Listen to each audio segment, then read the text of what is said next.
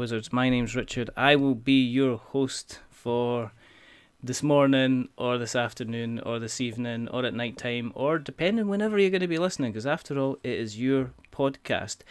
Um, now we have we have creators, we have designers, we've had conference people on, we have had distributors, we have had logistics people on, and behind every great thought, there is obviously has to be a really good brain. So we only not went for a good brain, we went for a giant one. So joining me from the giant brain is Ian McAllister. Yay! Hello, Ian. Good evening. Good evening, or morning, or afternoon. well, whenever you happen to be listed. Um, thanks for coming on. Thank you for having me on. I'm a f- Nice to nice to speak to you finally. I know. I'm a fan of. I'm a kind of a fan of your work. So Oh, thank you. When you said uh, you would want to come on, I was like, yes, this is good. Um, so it's all good. It's all good. The reason that we do this is because there are quite simply not enough podcasts about board games. There's us. There's the unlucky frog.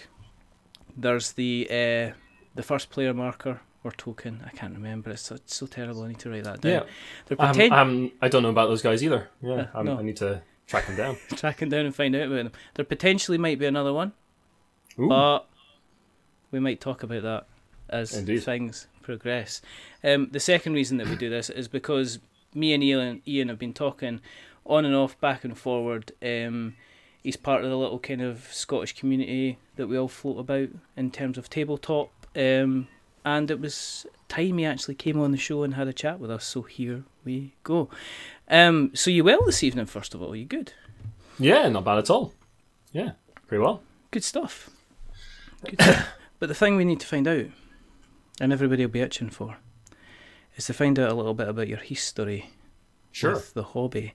So we're going to have a little look back at the years of the past. We're going to have a little look in the nose of the present before before we stare off into the eyes of the future.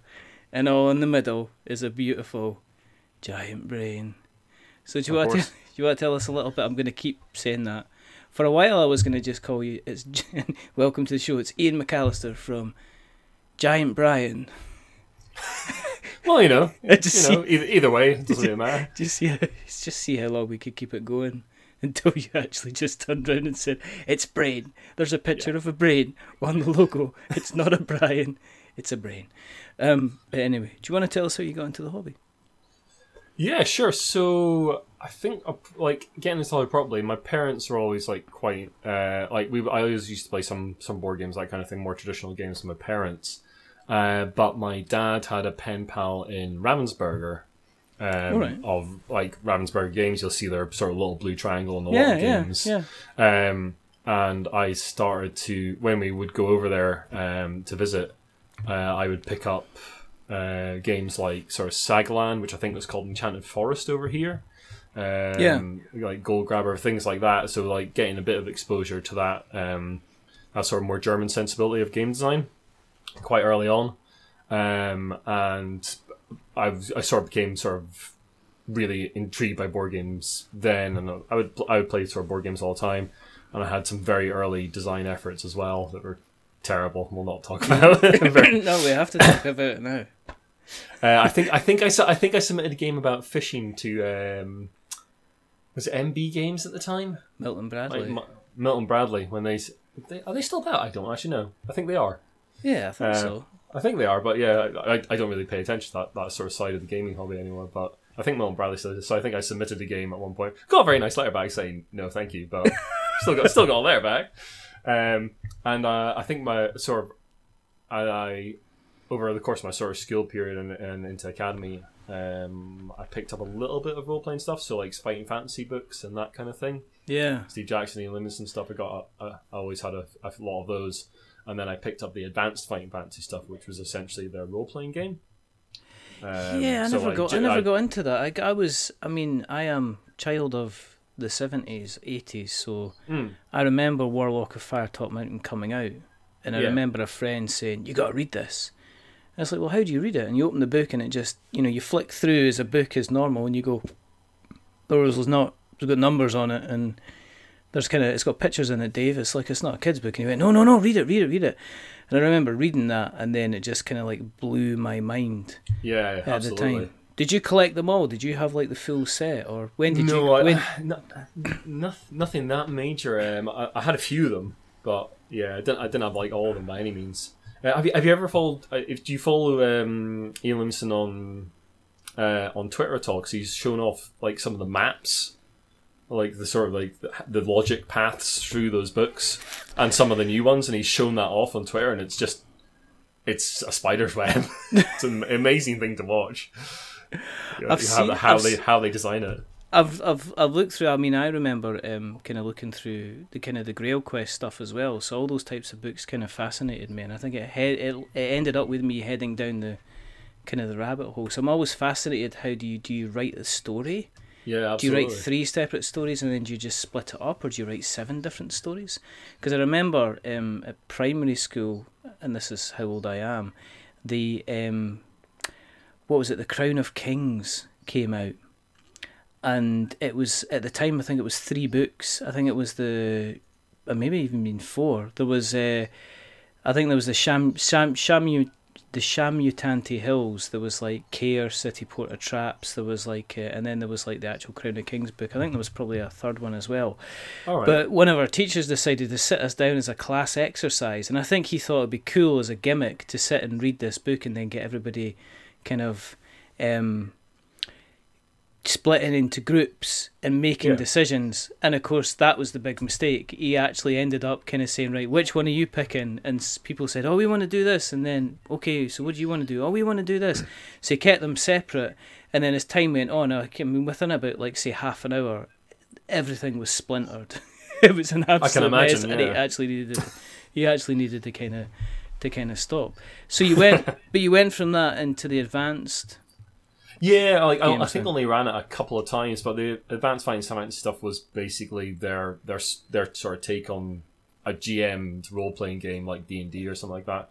It was actually like it was actually sort of a little bit of a precursor to like some of the mechanics in it had a precursor to what you see in a lot of the indie role playing game scenes with where they talked about the story being like a film and having very defined scenes and acts and things like that. And that's something that a lot of the indie role playing games later on Yeah, um, took up as well. So it, it was sort of a precursor to those kind of things. I think I only ran it a couple of times for some friends I'd press ganged into doing so. Uh, I've still got them somewhere. Think they're, they're on they're on a shelf behind me right now. really. Uh, and I think they, they got re released a few years ago through someone. Though I didn't quite like the the format of those books. The, like the, the original ones were just the same size as the Fighting Fantasy books. They're sort of Yeah, little, yeah. just little little novels, but quite thick. So yeah, there's there's like Dungeoneer and Allansia, Allansia Black Sand and Dungeoneer. and Dungeoneer. Type- Is Dungeoneer got the one where it's got the green monster on the front? yeah, it does indeed. Because I had I, I had that one, and it was the one about was it not in Dungeoneer you could run a campaign about somebody being a werewolf or something like that or going through. I remember Possibly, like, yeah. I remember trying. Oh, that was like like this is my childhood. I feel like I'm on some kind of psychological counselling and I'm talking back about my adventures in role playing, but Or like, this is your life, Richard. These are your No. games, your childhood. because I'll just because you know I'll feel really really old. But yeah, they were really um that was kind of like the precursor to kind of that. Did I mean did that kind of take you into the role playing stuff? I mean, did you go kind of like full D and D after that, or did you did you stay along with the kind of the board games, or did other activities kind of get in the way and kind of draw you away from the hobby? Yeah, like from like during like from the I, I, I did sort of dungeoneer and that kind of thing towards the end of primary school, and then Yeah. like throughout my academy uh, period in academy, which would be about six years, um, from like sort of what like twelve to eighteen, I didn't really participate in the hobby that much at all. Like I still had board games at home and that kind of thing, um, and, and like some of the like Ravensburger games like we were talking about earlier, but yeah, I didn't really get into D and D and stuff like that at all until I came to university. Um, and when I got to university, I met my well, my now brother-in-law David. Um, Really? Oh my Yeah. goodness. Okay. I'm, I'm sure we'll come back to that. I think I think we have to. Absolutely. Uh, so yeah, I, met, I met my, I met my, my, my friends David then and an- another and another David. Yeah. There's, there's Davids everywhere because it's Scotland. Yes, Um, can't wait for and them. uh, we played. Uh, I picked up like Settlers of Catan, and we like came across Black Lion Games in Edinburgh, which Yeah. was then in the basement of Flip, which is now like a uh, a Tesco on South Clerk Street, which was like a weird sort of fashion place, but they hired they rented space downstairs, and um, Liam Liam McConnell, who runs Black Lion Games, was just starting up down there. Yeah, So he had things like sort of Car Wars and a couple of bits and pieces and that kind of thing, but very very small. Um, so we came we came across him and I picked up Catan and we played a lot of Settlers of Catan. I, I, I just finally sold off my old bean off bean up copy recently. really. Uh, yeah, yeah, it, it just wasn't getting to my table anymore. So I sold, what's sold the, what's the attraction with it? Because I must admit, um, I I kind of don't get it. I don't know why, and I don't know if it's because it's the luck. The luck thing always has always um, kind of got to me a bit, and I guess Yeah. that's because I've never played it enough to kind of fully strategize it. But what, why, why did you get it so much to the table? What's the beauty of Catan for you? I, th- I think at the time it was something so different to what I'd played before, to, to to the sort of like really sort of simple family games like Sagaland and Gold Grabber and other things that I had as a kid. yeah, It was very very different. It had a sort of negotiation element. yeah, It had it had a modular board that was different every time. Um, I mean, yeah, you're you're right. Your criticisms of Catan are totally valid. There is a, a heavy random element. Um, there um, and people can shut you down and shut you out. But yeah, I uh, I knew people who were more obsessed with it than me. But we it was very simple to get to the table as well. It's easy to play, so you could play it in a very short period of time while having a couple of beers. So yeah, it was it, it was a good laugh. And at the and um, Ben was quite uh, enthusiastic about Vampire: The Eternal Struggle, the vampire yeah. Yeah, yeah. So I start, I, I like sort of the hobby doors were opened to me then. Basically, that's where I sort of started to get into like the hobby side of the gaming, I suppose, if you want to call it that. So like collectible card games like uh, Vampire and uh, Seventh Sea and the original, the original Doomtown as well. Oh right, Uh, okay, yeah. Because Doomtown is Doomtown not kind of finished up? No, it's still Doomtown kicking keep- about. Doomtown, Doomtown keeps having people coming in, running in with uh, like paddles and like resurrecting it. Yeah, It's really weird. So there was Doomtown Reloaded, Mhm. which was which came around, and that's a really nice uh, reimagining. The game is still the game's still got a lot of its sort of nineties, uh, early 2000s sensibilities about it. Um, but yeah, they did a really nice addition, like a wooden box set, and I couldn't resist, and, and I picked that up. Just as it I- up. Yeah, it's just you know shiny, nice thing. Uh, nice poker chips and all sorts of stuff in it, and I, I, I followed through that, and it, it followed a new the new one, Doomtown Reloaded, followed like the Fantasy Flight LCG model. Yes, So, it did. Yeah, for- yeah, like fixed yeah. fixed expansions. You knew what you were getting. There was no randomness. Whereas the original, much like a lot of games during the mid nineties, with, with the massive CCG glut you had at the time, were all were all collectible. And then it and then it sort of died off again. Yeah, I Um, remember somebody at the club, um, Andy, um, Yeah. was playing it kind of non-stop, and he was actually going as far as kind of going to tournaments Yeah, about kind of like even like two years ago. I think he was heading over to, I think he might have been heading over to Edinburgh or something for kind of like uh, Yeah. tournaments, and then all of a sudden, as quick as you know, as quick he was like really really into it, it kind of just disappeared, and then I think um, it was almost like kind of things like Destiny, kind of. Yeah. Um, Kind of Sure. took back over, but uh, no doubt it'll get resurrected again. It's like one of Well- these. It's one of these strange genres that keeps kind of disappearing, and then somebody says, "Oh, Western cowboy game, let's do that."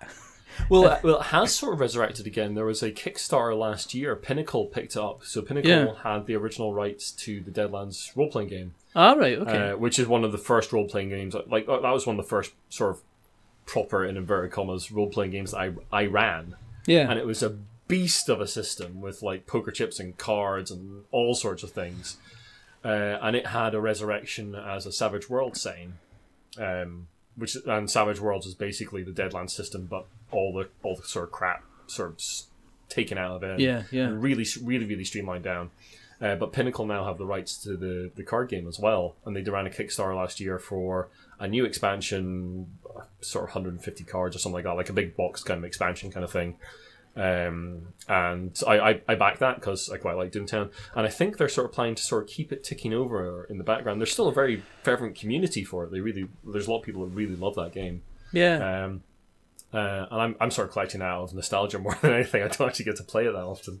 yeah. Uh, but yeah, I think I think they're planning to sort of like once a year do like another Kickstarter for here's our next expansion and would you like to back this again that kind of thing. Keep it ticking over that way. Yeah. great use great use of the platform. Yeah, which is pretty good because you kind of want that. I think that's one of Yeah. um, maybe Star Realm. One of the reasons Star Realms kind of seems to keep um, kind of Hmm. ticking over is because every couple of years, uh, Robert kind of kind of twiddles his thumbs and then says, hmm, "I'm a bit bored. I'll do another expansion." Or they did they just did a, a complete kind of new version of the game kind of recently for kind of Star Realms, and I was like, I'm talking about kind of like, oh, there's not an awful lot of Western themed stuff. But Western Legends has just been out on Kickstarter. Yeah. and I was talking to one of the guys who was developing it about three weeks ago, so I should really try and remember. I'm getting, I'm getting old, Ian. I'm getting, I'm getting dice brain or something. Yeah, I have to write all this stuff down now. I'm telling you to do that as well. It's like, to, it's lucky I'm speaking to you wearing like trousers. To be perfectly honest. Oh yeah, trousers. I should have put those on. Yeah. I, you know, good sometimes, point. as I say, I've never told anyone now, but I usually podcast naked. wow. Well, not really. that- that's not true. everything Um, everything's taking a turn, really. it's kind of like this escalated quickly. Um, I didn't realize it was that kind of podcast. Um, Late But- night with Richard. exactly. Just settle back and grab your dice as we take you on a journey. On a journey. Let's see if you can roll a twenty. Um, and so on and so forth, and let's Oh, move away from the ASMR stuff. Um, but But you went. You, you say you mentioned Doomtown. I mean, is that you sound like you've kind of been like apart from obviously the the six years of not playing. It sounds like the kind of the hobby has been kind of a constant in your life since then. Is that is that kind of like a true thing to say? Yeah, that that's that be fairly accurate. I mean, since uh, I got back, I can't. I'm trying to remember when I got back into role playing properly, but I picked up I picked up Deadlands because it like the saying was cool and it intrigued me, and yeah, the system was a bit of a beast, but I didn't know any better. Yeah. Um, so I ran that for a while at uh, Grand Edinburgh Adventure Society, uh, GIAS, which is the University Role Playing Society, and I've basically been a GM since then. Uh, I've GM'd for like various groups over the years, like the- GM'd at GIAS, and then when I finished university, I uh, I had a regular group in my house, and I've had them. I've had almost the same regular group of players for uh, Wednesday night games at my place for ten years, something like that. Must be it must be close on that.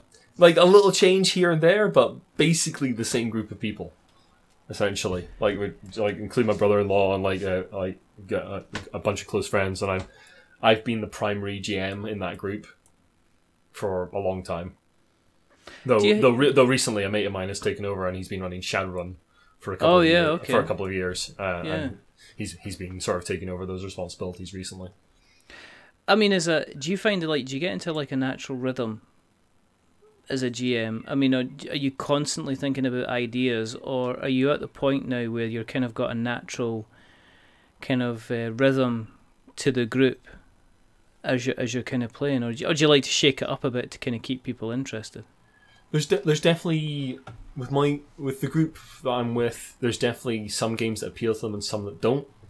So I'm I'm quite into the indie RPG scene. I run a couple of groups of Blades outside of that group of Blades in the Dark, which Uh-huh. the the John Harper RPG, which is absolutely fantastic.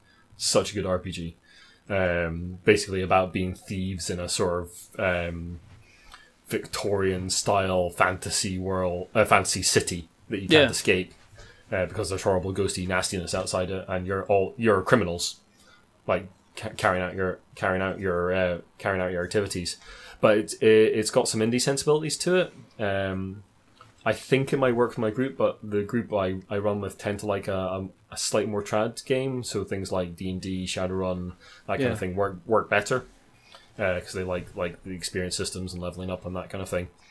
Um, I've tried out some of the sort of more indie stuff like Fate, and um, I've tried running Diaspora, which is the sort of hard sci-fi Fate game, um, and a couple of other things. And some some of those have gone down better than others. Apocalypse World was okay.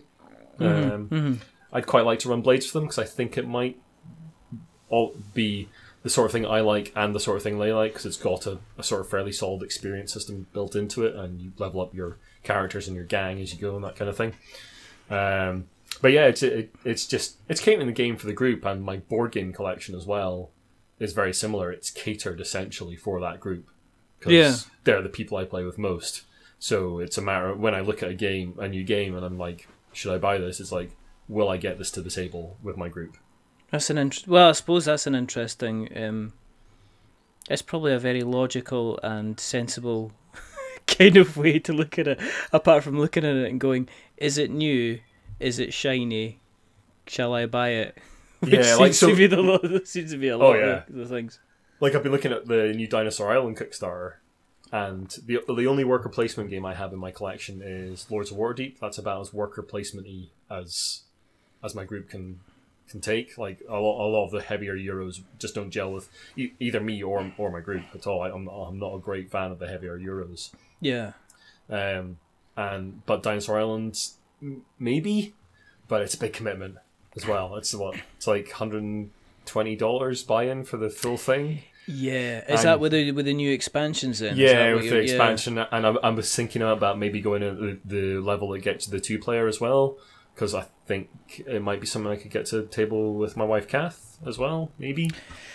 I don't. I don't. I mean, I think if Pandasaurus run this like they ran the last one, there'll be the option to kind of jump in at a later time, a later Hmm. date, and kind of um, increase what you're what you're kind of you were committing to. Yeah, that's true. So you've always got that kind of option as well. Yeah. Um, but they've had a, as usual, there's been a couple of the moaning Marys going on about you're just, you know, we were told it was a exclusive, and now you're just putting it out there again, and people can get the deluxe version again. It's like, well, yeah, at the time. But at the time, you know, at the time when Pandasaurus launched it, they didn't expect it to do like kind of six figures. So there's obviously been a, there's been a demand for it, and as with all these things, there's been people kind of going back and going, actually, I wouldn't have minded a slice of that, and it turns Yeah. out that it's kind of sold out. You know, it's kind of sold really, really well. Um, do I want the two-player version?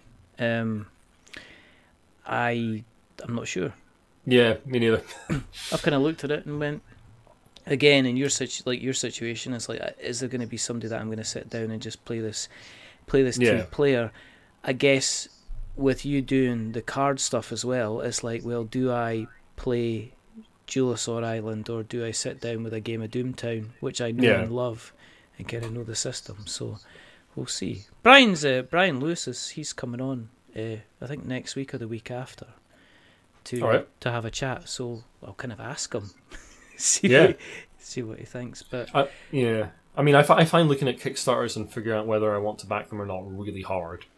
I, I back very little mm, to, to uh, in the sense that I, I rather than like the one dollar pledge levels, which I've, I, I, have, I have a weird question about that, like because I hear people saying like you know I backed this, I backed that, and then they backed at like a one dollar level. It's like is that is that really backing it? I, I don't know. Like I, I'm not in that ecosystem enough to figure out whether that there's an answer to that or not. But I haven't like I bought the game as such. I find it really hard to look at a Kickstarter, especially like one that might be like a year or more down the line and is asking for like a hundred dollars plus of my money. It's like, will that be good? Like I, I backed I backed two rooms and a boom off the Yes. shop and sit down uh, recommendation. yeah, So I was looking for sort of a large number player party game at the time to, to sort of fill a gap in my collection. Um, and that took two years to get to me. And it was like it was Yeah. basically just a deck of cards, and I and because they plasticized the cards, which was the major problem they had, as far as as I understand it, uh, the first thing I did was take it out of the box and then throw all the plastic cards over a room because they were slippy. Took them out of the shrink wrap, boom. Like, oh, okay, good. it's excellent. like um, it's like playing um, was it when you play Bez? If you've ever played Bez's Yogi, and those cards are plasticized as well, but at least they can got a matte finish on them. yeah, So it's not like playing with a sleeve deck of cards where they go everywhere. I mean, they're quite they're quite tactile and they're quite quite easy and quite kind of nice, Yeah. kind of nice to hold. I think the dollar thing. I think. Um, I think the dollar thing becomes more and more popular because I think there is a there's a bigger section of the community who like to go along for the ride and like to be involved in the community and see what's happening and I think and you've also got to remember about all the creators as well. There'll be a lot of people who will be looking at their Kickstarter campaign and thinking, I have no idea what I'm going to be doing. So the best thing to do is to maybe jump on a campaign that's working and see how it works. So I think there's kind of value. There's value in that. I can understand as a creator having, um, you know, having, say, th- you know, 50 57 dollar backers on your, you know, on your pledge level, and you think, well, you could actually be fifty seven full backers must be really, really frustrating, especially if people maybe wait until the actual pledge manager kicks in.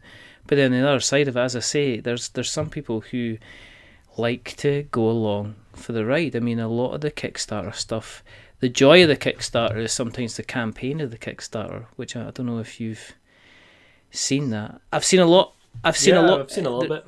There seems to be a line, a kind of a line of grief, almost. that there's all this. Yes, we did it, guys, together with me, hands joined. We can do this. Let's reach this last thing. And as soon as it finishes and it gets six months down the line, it's almost like, "Where's my game?" Yeah, the- the- the- it, it does like yeah, I totally get your point about the one dollar level, like involving people in the community, but I, yeah, there's definitely going to be a segment of that community that's then going to feel slightly entitled to your time and your replies and that kind of thing. I suppose. Yeah, uh, and that that brings with it its own set of problems. I mean, most the most most backers, as far as I can see, are like, yeah, whatever. There's been a delay here or this here, and as long as the communication's okay, that seems to be the key to the successful Kickstarter campaigns. If you're communicating well with your backers, there's not too many problems. But if you just stay silent for several months and then have a ba- uh, have an update, and stay silent for several months and have an update, then people get really narky. And I can sort of understand that they want to like know what's going on. yeah. I think if the community's been kind of really vibrant during the campaign, Hmm. and then all of a sudden you do kind of go into, well, listen, guys, it's not like we're working really, really. Well, it's not like we're not working really hard here. You know, the files are away. We're waiting for the guys to to um, print the stuff out and then kind of um, send it off to us. I can see the frustration in that. I Yeah. can see people saying, "Well, you all you need to say is there's nothing happening." But it's like if you're, it's like, I guess as a creator, do you want to be that person that's sending out an update that says, "Guys, there's nothing to report. I'm still waiting for the final, the final stuff to happen."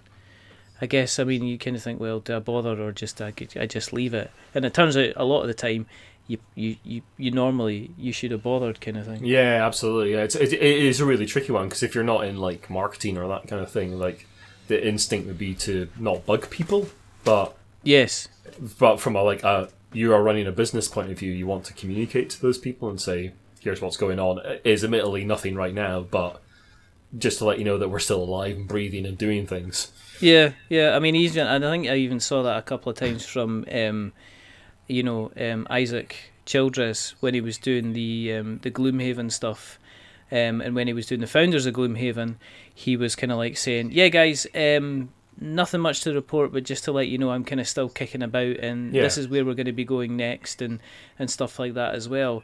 It depends, because I mean, um, it, it's really weird because I think if you're involved in the Kickstarter community quite a lot, I think there's sometimes a tendency for you to exist in that Kickstarter bubble and look at where your next game is coming from from that Kickstarter bubble. Yeah, sure. It, it was really yeah, it was really interesting to me, like uh, because I'm I'm part of the the board game exposure group now. Oh, yeah, they had yeah. they had a little they had a little poll at the end of last year, like sort of what, what was your favorite game from 2017, and I came to the realization that I'd played almost nothing released in 2017, like al- al- almost nothing, because like because a lot of them like back Kickstarters fairly frequently and like get Kickstarters through the post, Yeah. but I, I just don't. And a lot and like a lot of new games come out through Kickstarter now, so I don't get to see them as much.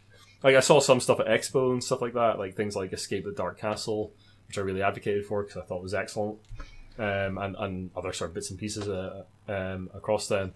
But yeah, like they they consume a lot of the new games, and I'm getting to see some of that now because I'm I'm part of the group, which is great. Yeah. Uh, but yeah, for the most time, I'm sort of consuming games from a couple of years back. Now that now that they're out, and I can like pick them up in my hands and read reviews and and figure out whether I should add them to my collection or not. It's a it's a really interesting one that. Yeah, as I say, I think some people exist. There, I know some people for a fact will never ever go near a Kickstarter campaign. They'll yeah. just be like, no, I'm not. You know, I, I mean, they've been either that or they're just like, well, I'm not interested because I know of, you know, you know, I know mate, my mate Steve, um, Steve backed to Kickstarter, and uh, the backers came to his house in the middle of the night and removed all his teeth. and it's like, really? Yes, apparently they were collecting enamel for the figurines. Wow, I'm never using Kickstarter. yeah, I, You know, I've, see, you, you yeah. kind of get that. Um, I've got I've got a good friend of mine who's vehemently anti Kickstarter. He, he's got very much the opinion of like, you know, come back to me when your game is actually out in retail and I can buy it from, or I can buy it from you directly. Which like, which is a perfectly reasonable attitude. I can understand it. But um, like Tom, uh, I interviewed uh, Thomas Pike in the in the Meeting of Mind series I started recently, and he said something that I hadn't thought about before, which is that some Kickstarter folks want to be publishers, so they want to like put out loads of games and that kind of thing, and actually become a publisher. Cool. Some are just designers who want to put their game out into the world and be done with it, yeah, and that's perfectly fine too. yeah. But but reali- realizing that there were those two distinct kind of things was a sort of like a little bit of a revelation to me. It was like, oh yeah, that's that's not a bad point actually. Yeah, I mean, let's look. I mean, um, okay, going back to when I said about Western Legends earlier Yeah. on. I mean, they've just. I mean, that's Kolossal Games. They've just done a Kickstarter for Kami-sama. And they've got another one just coming for a sci-fi one. I can't remember. the Yeah, yeah, and uh, Western Legends designer is not the same designer as Kami-sama. They're two. No. You know, it's two different people. Yeah. So they are Kolossal and are using it in the same vein that say. Um, Simon are using it in the same way that Steamforged have used it. You know, a lot of a lot of even some of these other businesses have used it, and where they're using it as a as a as a platform to maybe get a designer's game published, because it's an excellent way of gauging the interest and also kind of managing what your potential print run could be. Sure. Um, and then on the other side of it, you do get your kind of, you know, you get your Bezes of this world, your Mark McKinnons of this world, you know, Yeah. um, you know, uh, Justin Morgan Davis of this world, um, who are using Kickstarter because they are a designer, and that is one of the ways that they. This one of the way, the few ways they can get their games made. Yeah. Because I don't know. I mean, I played um, Bez's game uh, Yogi yeah. and um, she explained it within like five minutes. But I looked at it and I mean, it did. I mean, it was originally in a bind, um, and she managed. She's one of these people that's managed to get herself published. But I thought, well, Yeah, if you hadn't gone to kicks, if you hadn't gone to Kickstarter in the first place, would that have ended up on that journey, or would it have sat down as a set of whatever how many cards, you know, that you you would maybe brung out at a party or something like that? So I guess there's that. You know, there's that kind of there's that kind of thing as well. Yeah, because Um, I've, I've I've done a little bit of publishing myself. Um, I had a game called Revenge of the Bee Movie Yeah. In the early days of UK Games Expo when it was still in a Mason's Hall in the middle of Birmingham, Oh right. Uh, okay. which was a fantastic venue and really interesting, and full of like cases of weird artifacts and pictures of like members on the wall and all sorts. Uh, but when when Games Expo first started out, I was a member of a group called the Collective Endeavor. uh, which was a sort of uh, a group of small indie RPG publishers. Uh, but I wanted to put out a card game, um, and so I did s- some of the very early print on demand stuff with the, the now infamous Ken Whitman, um, and printed out like uh, just printed cards through him in sort of like sort of lots of 100 to 200 each rather than like the thousands or tens of thousands you need to go to china or something like that. Um, and that that that model still exists. You can like DriveThruCards um, which um, now exists alongside the DriveThruRPG site you can still Yeah, print yeah. out sort of cards on demand and there's game crafter and things like that so i think i think there's a route to doing that sort of thing like uh, rather like bypassing kickstarter and just sort of printing some games that you have some faith in at a low cost and just bringing Yeah. out a few like maybe a couple of hundred at most Yeah. taking them to a con and selling them and having a having a laugh doing it that way but yeah kickstarter is obviously like it gives you the marketing and all that kind of thing as well if you have a really successful kickstarter then yeah people will notice Well, you've got. A, I think you've got the Game Crafter. Mm, and, yeah, uh, yeah. I mean, you had sites like that that were in America, which allowed allowed people to go ahead and kind of, I guess, create their game, upload their kind of their files and stuff like that. But again, you had to have kind of like the, the kind of the money, kind of behind Yeah. that in order to be able to create the stuff, kind of in the first place. yeah, absolutely, yeah. I mean, is there anything that you? I mean, staying away from Kickstarter or jumping into Kickstarter. Um, is there anything that's kind of floating your boat at the moment that you're, you know, you've mentioned? You've said, well, Dinosaur Island. Um, it's good. Um, it's certainly worthwhile playing. Have you played Dinosaur Island? I haven't, but I've recent. Uh, I've been talking to Rory of Board Meetings. I think you've had him on as well. Yes. Yeah. Um, and we're talking about playing some games over Tabletopia, uh, which yes. I haven't used for a while. I used it for a couple of reviews last year with um, uh, with Farsight and Subterra. I reviewed Oh, both Lewis, of those. yeah. I reviewed Lewis both of those by Lewis playing them. Shaw's game, yeah. Yeah, I Lewis reviewed Shaw's both game. of those by playing them with Lewis and Peter, uh, respectfully over over Tabletopia, and it was a little rough then, but it's now on Steam and it seems a lot smoother and shinier. Yeah. So um, yeah, we might play some games together over over Tabletopia, and he he might teach me like Dinosaur Island that kind of thing. And it, that seems like a really interesting way to get people to look at your games without having to fork out a lot of money. Um, and it, it's my understanding that like board game apps and that kind of thing, like the, the apps for like whatever board game is like Suburbia or whatever, tend to have a good knock on effect at retail as well. Like people buy the board game after playing the app and that kind of thing. Um, I, cer- I certainly, yeah. um, it certainly, um, it was the thing that made me love Star Realms. I Yeah, mean, I can't, I can't thank the Star Realms app team enough because I think it, um, it's really, it's really funny because it made me um, buy, get Star Realms a copy of the game Star Realms only to never play the physical game of Star Realms. Because then I realised you had to be clever and figure out what your what your kind of your um your kind of your life points or your whatever you call your reputation or whatever was physically with your mind and I was like oh I can just do this I can just do this on an app kind of instead I yeah it's kind of interesting because I mean we get and you probably get this as well you start to get emails from people who are still willing to send you a physical yeah, absolutely. prototype of the game. And I'm just wondering, is it is it easier to make a physical physical prototype of the game, or is it easier to maybe set it up on something like Tabletopia and get people to play it, kind of that way? It's kind of interesting because I would assume it would save you an awful lot more money putting it on Tabletopia than it would actually having a prototype. Yeah, I haven't, I haven't tried to design Tabletopia or like um, Tabletop Simulator or anything like that yet. But Yeah. uh, it's something I'm considering for playtesting in the future because I, ru- I run the the Edinburgh playtest group, Uh huh. um, and it's something I'm considering for my own designs to, to sort of rapidly prototype things and see how easy that is. So it's, it's something I'm going to take a swing at soon. And it's like having a look at whether how easy it is to put a game onto Tabletopia. I do find Tabletopia slightly odd in that it's not like an app that does stuff for you. It's literally just a simulation of the tabletop, so it feels a little odd.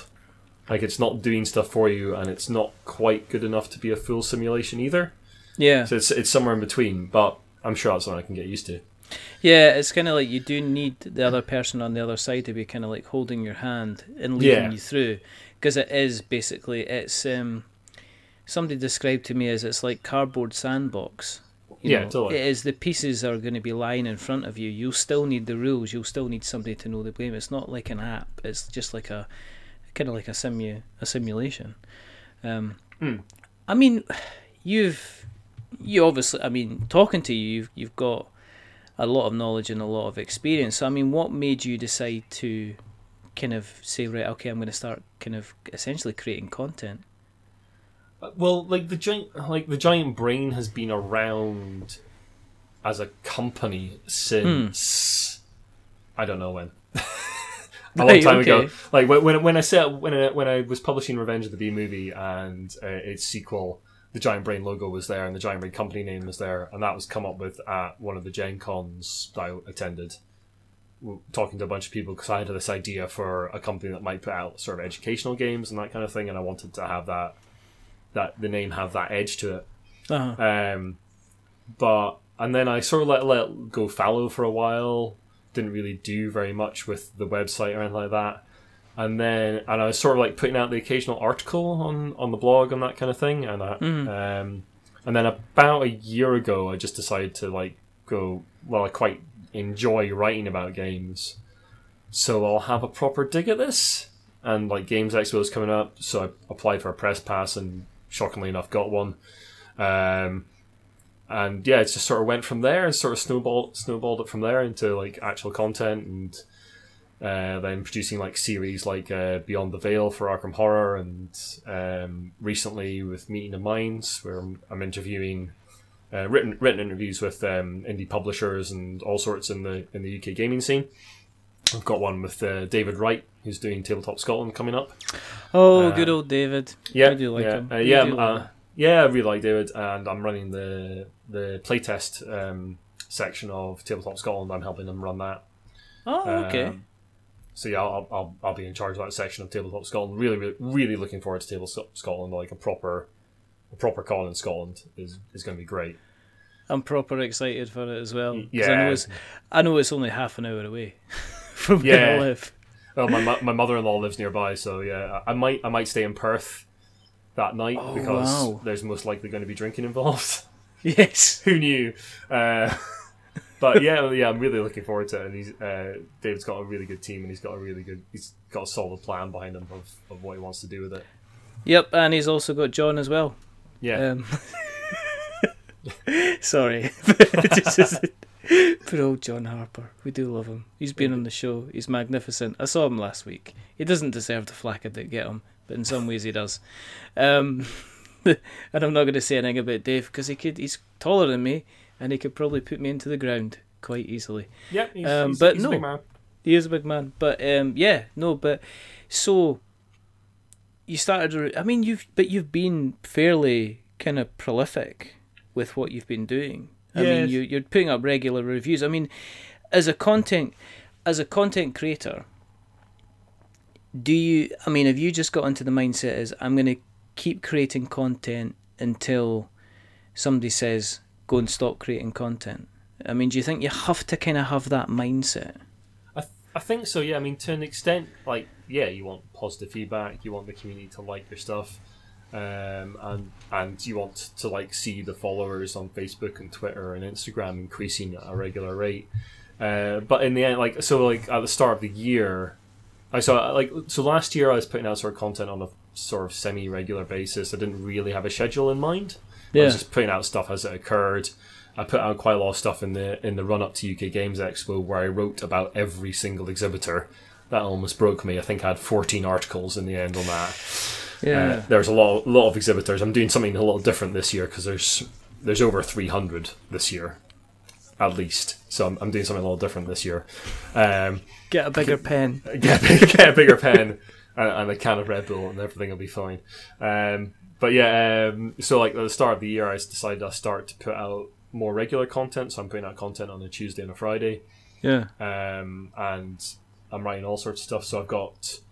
I've, I've started to put series together, so I've got something a little easier to write about. So, like, um, I've got Beyond the Veil, which is looking at the Arkham Horror LCG, which is a game I absolutely love, and it's going breaking down the mechanical um, sort of because each scenario is different and each scenario is trying to tell a little story. So it's looking at how the mechanics support the story and that kind of thing, and sort of breaking it down. It's spoiler heavy, so don't go there if you haven't.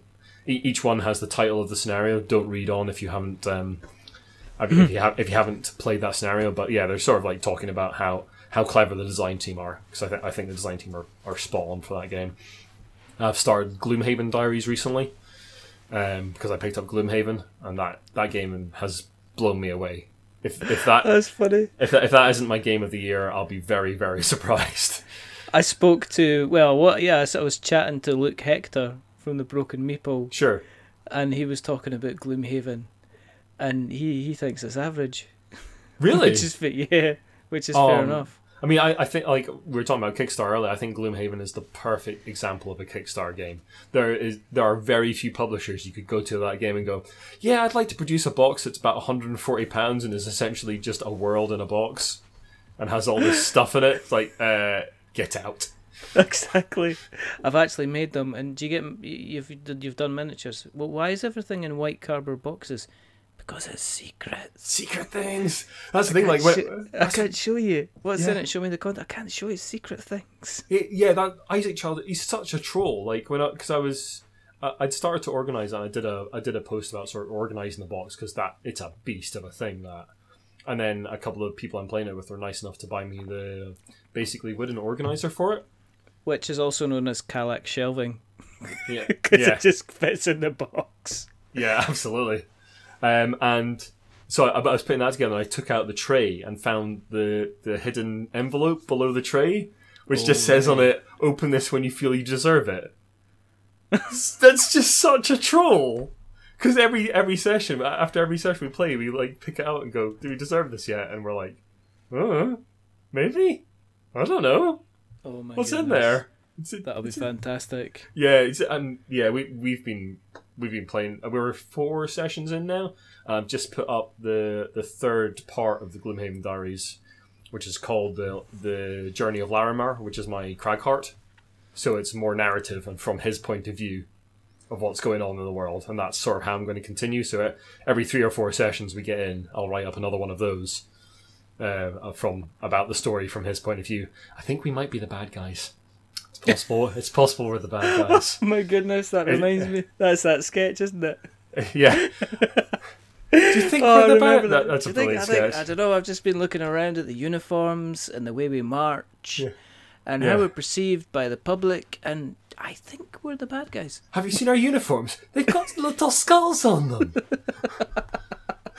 yeah, that's Oh, I love that sketch. It's fantastic. But yeah, fantastic. w- w- it's turned out that we're basically the bad guys, which I love. I love that that is emerging as a story from that game. I really, really love board games where you get an emergent story that is that is interesting and something you don't expect and surprising. That that to me is a perfect, perfect board game. It's kind of why I like the Arkham Horror LCG so much because you get little moments of story emerging from that. So yeah, I've, I've got those two. I've got Beyond the Veil. I've got the Gloomhaven Diaries, and I've starred recently Meeting of Minds, uh, which is interviewing people from across the UK gaming industry Yeah, yeah. publishers, designers, that kind of thing. And yeah, I've got so I've got uh, yeah, I've got like I say I've got David Wright lined up. I've got um, Kevin Young from Oh, uh. Legends Untold uh, lined up, and who else I've got lined up? I've sent one off to uh, Matt from Steamforged Games. Uh, who a, a friend of mine put me in touch with? Oh, cool. Okay. Yeah, so I've, I've been asking him him a few things. Um, who else I've got lined up? Bad Cat Games. Justin. Yeah, Justin awesome. Bad Cat Games, who I need to get. I'm going to hopefully get that and a review of Gladiatores in in the run up to their Kickstarter. Uh, I've got one to Wrench Games, uh, Blind Wizard Brawl, which I backed. Yeah, we don't Yeah. speak about them. Oh, uh, Wizard. we don't speak because they are wizards. They definitely are wizards. Yeah, just, that- you know, they came on the show and that's what they said. So, no, we don't even talk about them. In fact, we cut them out of any episode that they're mentioned in. Well, just Every just for you, I'll, single. Just for you, I'll, I'll cancel that questionnaire. I mean, they can fill it out, but I'll never, I'll never see the light of day. Well, yeah, just you know, if you um, obviously get the questionnaire back, print it out, and then send them a video of you setting it on fire and laughing maniacally at them, or in fact, send the questionnaire to me, and I can film a video of me laughing maniacally at their questionnaire and Abs- just you know going through it with a red pen and going wrong, wrong, wrong, Absolutely. wrong. You get an F. You failed the exam. This is me burning your precious little wizardy questionnaire. Not that I'm a bit obsessed about it. I'm going to step away because my vein at the side of my head has started to started to twitch. I mean, as a okay, as a as a content nonsense aside, as a content creator, um, are you writing for the enjoyment of it, or do you are you conscious about writing to get people to get their eyes on it? I'm conscious of trying to produce good reviews that people will find interesting to read. Right. So like not like I, I don't want to produce like really short reviews that are like back of a cereal box kind of stuff. Like mm. because what's the point in that? I want to like say this is what I think of this game for these reasons, and I want to dive into it a little bit more. So like generally like like word count wise, I'm trying to hit around the thousand to two thousand word mark on most reviews to like to actually have some time to delve into and that kind of thing. Um, but yeah, I'm, I'm although you're conscious of like having the following and like getting Facebook likes or whatever and that kind of thing. I'm just trying to produce good stuff best I can. Most most of the time, just trying to write well. Um, and like um, I think I, I had a turning point sort of last year in my writing. Uh, initially, my review writing was fairly stiff. Um, I'd have to I'd have to say like sort of, it's pretty dry. Uh, and then the Tabletop Cafe in Edinburgh closed down, and I wrote an article that you can find on my site called Tabletop Cafe: The End. Yeah. That, that was very personal. I sort of poured my heart into it and said, like, this place was great and it's a real shame it's died, and here's why these places are fantastic for the communities, etc., etc. And that was a little turning point in my writing style. And I started to like pour a bit more of myself into reviews and and just have a go at like putting my personality in reviews a bit more. And I think that started to get me a bit more traction um, with reviewers and uh, and occasional company getting in touch and being nice enough to give me a copy of a game and that kind of thing. I still don't get a lot of that. I get a bit of it through the the board game exposure group, obviously. Um, but yeah, I still get occasional people contacting me and um, like sending me a game or two to review, which is nice. And I'm I'm trying one of my projects for the year is to try and get through my collection uh, for reviews. So that's not going well so far, but I'll get there in the end. But yeah, hopefully uh, by by the end of the year, maybe sort of early into next, I'll have every game in my collection will have a review attached to it, and I'll have a rating for it on Board Game Geek and that kind of thing as well. Are you finding you're kind of settling into a steady pace then? Yeah, kind of. I mean, I, like I sometimes fall behind a little bit. So like after we're finished up tonight, I'll be I'll be finishing off my article for tomorrow. Um, uh, but like I've got, I've got this weekend off, so I'll probably sort of bash out a couple more articles for next week, and that'll put me ahead a little bit of the game. Um, but yeah, I'm I'm, uh, I, I'm I'm enjoying I'm enjoying just sitting down and writing and like thinking about a game and like just pour, pouring out some words onto onto the screen. Um, tend tend to sort of like take a first draft, which is just like consciousness onto a page, and then then have an edit of it. Um, but yeah, no, I'm I'm really enjoying it, and like I haven't felt haven't felt any burnout as such yet. Uh, I've always got stuff to write about, all this stuff at the back of my mind to to put down on paper. So yeah, no, it's been good. I think if you enjoy it, I think that's half the battle. Yeah, I think that's it, yeah. I think it, I think I get to the point where I'm just like, you know, "Ah, I can't be bothered. Yeah. I think that's when you kind of you need to step away because I think it turns into almost like a job job. Yeah. If you're producing it, I guess it depends. It, it depends on because we, while we're pro- prolific with their content, we're hardly very timely. I mean, it's not like you can wake up on a Monday morning at eight o'clock and there'll be an episode there. You can wake up on a Monday, a Wednesday, a Tuesday afternoon, a Saturday morning, and there'll be various episodes there. But that's down to timing. It's down to Kickstarters. It's course, down to yeah. when people want to speak to you. You know, that's just one of these. It's just kind of one of these one of these things. Um, I mean, if you looked into things like videos and stuff, is that something that you would consider doing, or are you quite happy kind of staying with the the kind of the writing side of things at the moment? I tried a little bit of video stuff. I can't remember when it was. I think it was when I got Tiny Epic Western through Kickstarter. I did a wee unboxing video just out of sheer curiosity to see if I could do something, Yeah, and it was okay, but I, I can't be bothered. there's a, there's a lot of effort. I have all, I have massive respect for people like Shut Up and Sit Down and No Pun Included and people like that that really put out fantastic videos, really Yeah. good content, and and take the time to do it. But I don't have the time, inclination, or skills to do that. Uh, I'm looking into podcasting right now, and I'm starting something up with a couple of friends. Um, but I like from like the core of the giant brain will always be the written word. I think, and I re- I really like I really like writing that stuff. So yeah, I think that will be always be the core of it. I think it's because you can rework writing as well. Mm, yeah, yeah. You can always I go think back. if- yeah. Yeah. you can go back and kind of play around with it. I think um, you need to. It's like when we're chatting just now. There's certain things I'll probably listen back to in six months and go, "What are you saying that for? You sound like you know Hmm. stupid." But then you just have to kind of let it go at the time. I Yeah. think the the trouble is uh, I've done or I will do and I have been doing kind of written stuff and my written stuff takes longer than my podcast stuff because my written stuff I'm really overly critical of myself. I mean, Yeah. I'll write I'll write something and then I'll rewrite entire paragraphs three or four times over and then I'll write I'll then I'll realize it's changed the entire tone of the piece and then I'll rewrite the whole thing and then I'll run away and cry about it. But So the fact that you're so so, so prolific is kind of really quite kind of really quite kind of cool. You. Um, you dropped that horrible word podcast in there, Yeah. which screams at me that at the moment we're doing okay for competition because the, you know, as I say, there's only us and the um, unlucky frog gaming people that I have to worry about, and they're doing some really really good stuff. So I'm running a Yeah. bit scared of them. They are. Um, Yep. what kind of stuff? In fact, why am I talking to you? Really? Yeah, just. I know. I know. It's okay. Finish it. and that was Ian McAllister. Unfortunately, the rest of the episode got cut off. I swear, if you edit this, then that's the end of it. I know exactly. I'll be just. boo. Ian, Ian. We've lost See, I could do this because I could just change. This is this is my side of the track. Absolutely. So I could so I don't have to cut this. I can silence this bit of you talking. Just go, Ian. Are you there, Ian? Ian. Oh, he's gone. Oh, what, well. what a shame. That's a sh- no, um, I mean, is it? That podcast is completely different. I mean, you you got kind of ideas with what you're doing for the podcast. Are you? Is it a big surprise? Is it a big big secret?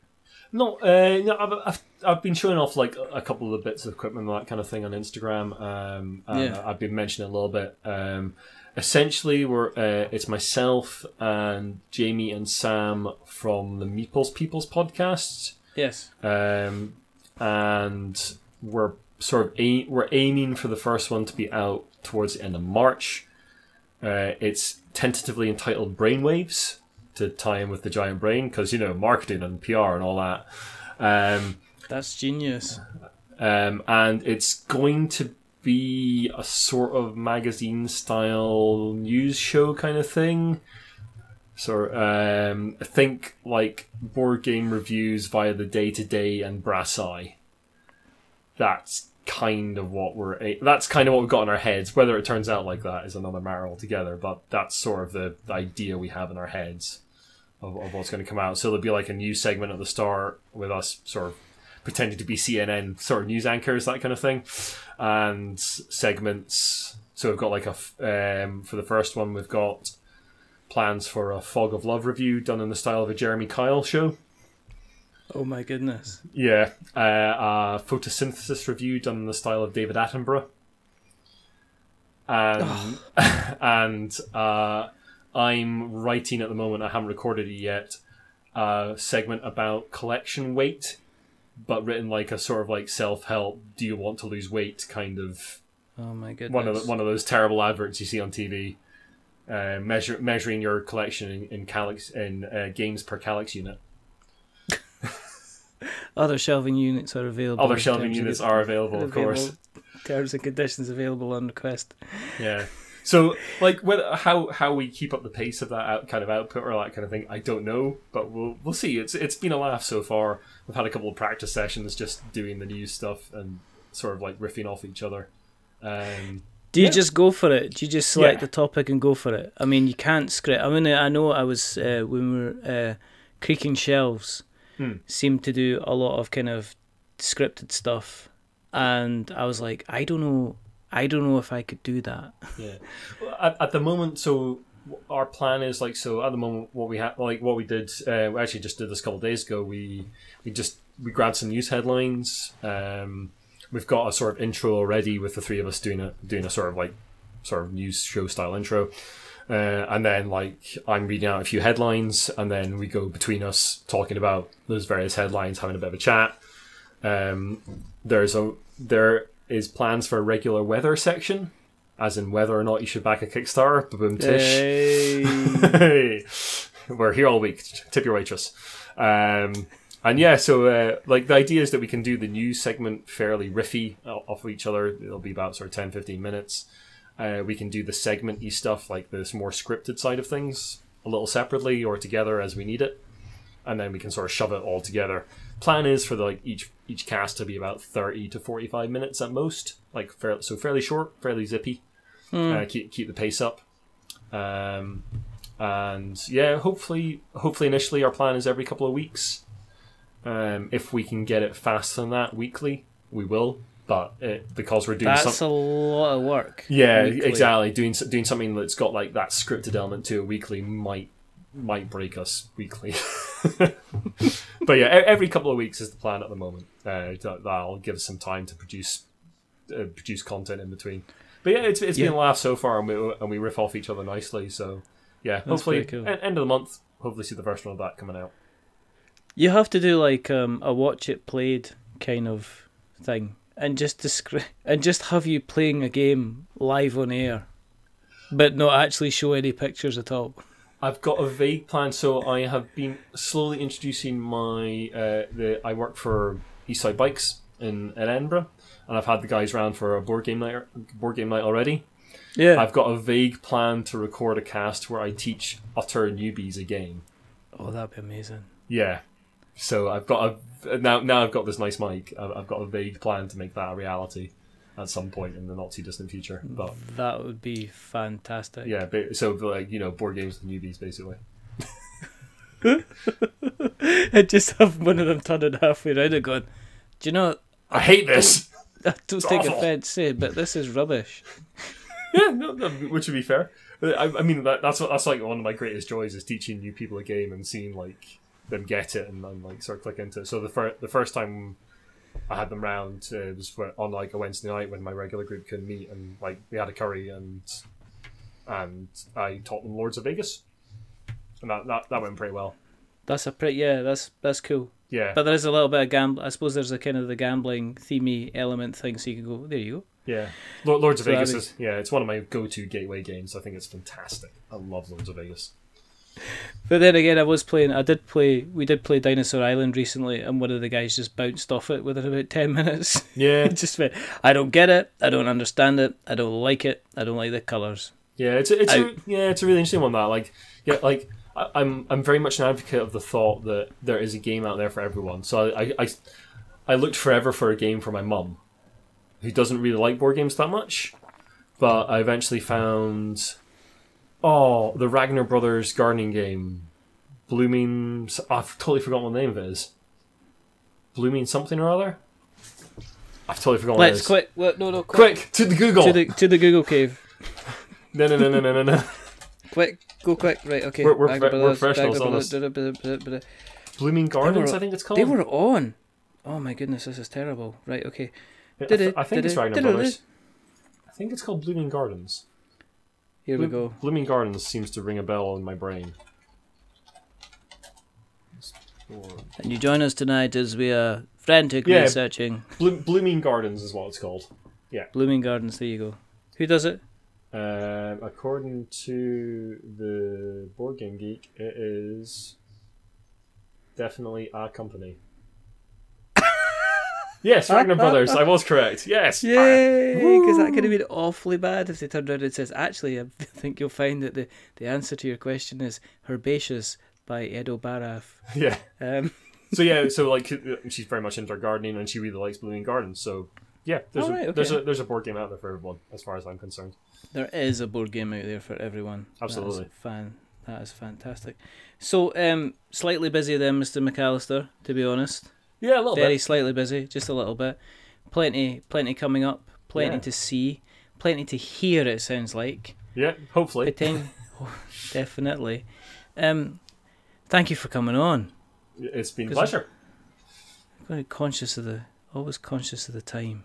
Um, That's right. if if people have listened along tonight and they want to um, go and find your wares on the internet, i- internet webs, where can we find you? Where do you exist? So the main website is giantbrain.co.uk. Um, I am on Twitter as uh, at the Giant Brain. I am on Instagram as Giant Brain UK, Mhm. and I am also on Facebook as the Giant Brain. I think that's everything. Easy as that, really. Yeah, uh, I put uh, I post some of the reviews up on uh, BGG as well. Uh, I'm starting to do that a little bit more recently. So if and as a content creator, the best thing you can do to support me is basically like stuff and share it and that kind of thing. Uh, if anyone likes the content a lot and fancies chucking me a buck, I am on Patreon and I've got a Ko-Fi account as well. Both of those can be got to through the website as well. Because ko is Ko-Fi is that C is K O dash F I dot K O. F I. I- I'd prefer it to be called like I don't know, beery or something like that. Because let's face it, I'm probably just going to buy a pint with that money anyway. And you've got the Patreon Yeah. as well that Yeah. you're running too. Yeah, I, Cool. s- I started Patreon last year just out of sheer curiosity, and uh, yourselves and Unlucky Frog have been good enough to chuck me a buck or two. Um, yeah, I might get enough to like buy me a pint at Games Expo, which I'll call a win. By the time Expo comes around, It'll need to be some size of Patreon because those I don't think those pints are that. Um, they're that not that cheap. cheap. No, they are not that cheap out of the Hilton. That's for certain. So just a big call out if you fancy buying Ian a pint, please go onto his Patreon and support him. yeah. Ri- because- writers exist on beer. Absolutely. He definitely deserves a beer after all the wonderful content Thank that you. you put out there, without a shadow of a doubt. Um, no, again, you know, thank you very much for coming on. If you want to keep an eye on what we're up to, there's several places that we exist on the internet webs. You can go to Twitter, you can find us on We're Not Wizards. You can go to Facebook, you'll find us on We're Not Wizards. You can go to Instagram and find us on We're Not Wizards. You can go to YouTube and you can search for We're Not Wizards Tabletop Podcast and you'll find us there because our lovely podcast host Podbean post all of our content up to YouTube. It's fantastic. Um, you can find us on Spotify. Apparently, we're on Spotify. Yeah, well done on that. I have no idea how that happened. Uh, still in shock. Um, thinking about putting the Spotify logo on the site. But not sure. Not sure how to do it. Um, but you can also see us on things like Ov- is it Overcast and there is a thing called Overcast. There's Player FM. There's Spreaker. There's Stitcher. There's Acast. There's Podknife, and there's also our website. We're not wizards.com. Um, if you like the show, then please like or rate or review on your podcast catcher of your choice. If you like us very much, please go to Apple Podcasts and consider dropping us a subscription there. If you like us even more, consider dropping us a rating or a review because that kind of really gets us notice, which is very, very kind of you indeed. Um, if you are going to give us a rating or review, remember, I beg of you, do not give us 10 stars because I'm naturally a little bit confident, but seeing 10 stars, just I just go about like I'm just uncontrollable. But on the same time, I'm obviously quite shallow and fragile, so if you give us one star, that will make me cry. So give us something in the middle, like a 5, because it's average, and we are decidedly average. But the person who's not been average tonight is a rather wonderful, rather fantastic him with a cerebellum you can all be proud of. it's Mr. Ian McAllister from the Giant Brain. So again, thank you very, very much for coming on. Thank you for having me. There are only two more things to do. The first thing is to remember that we are many things, but we're not wizards. Are we wizards, Ian? Absolutely not. Absolutely not. Brilliant. And the second thing is to say goodbye. So it's a goodbye from Ian. Goodbye, Ian. Goodbye, Ian. Every single time. Every single time. You people. Every single time. It's like You- talk to each other. You really need to two Ronnies it. And it's goodbye from me. I, I does, and Goodbye it's a goodbye from him. from him. goodbye from him. and it is a goodbye from him. So remember, stay safe, roll sixes. Um, check out the Giant Brain. And as Ian says, if you like somebody's content, give them a little nudge. Tell them you like it on Twitter. You know, give them a thumbs up on Facebook. You know, say you like them on YouTube. You know, just because there is nothing more delightful than somebody actually telling you that they think that you they think that you're um you know they like your stuff it's it just i don't know ian will tell you it just makes your little cup of joy overflow doesn't it Absolutely. It's fantastic. absolutely absolutely now until the next time though goodbye Goodbye.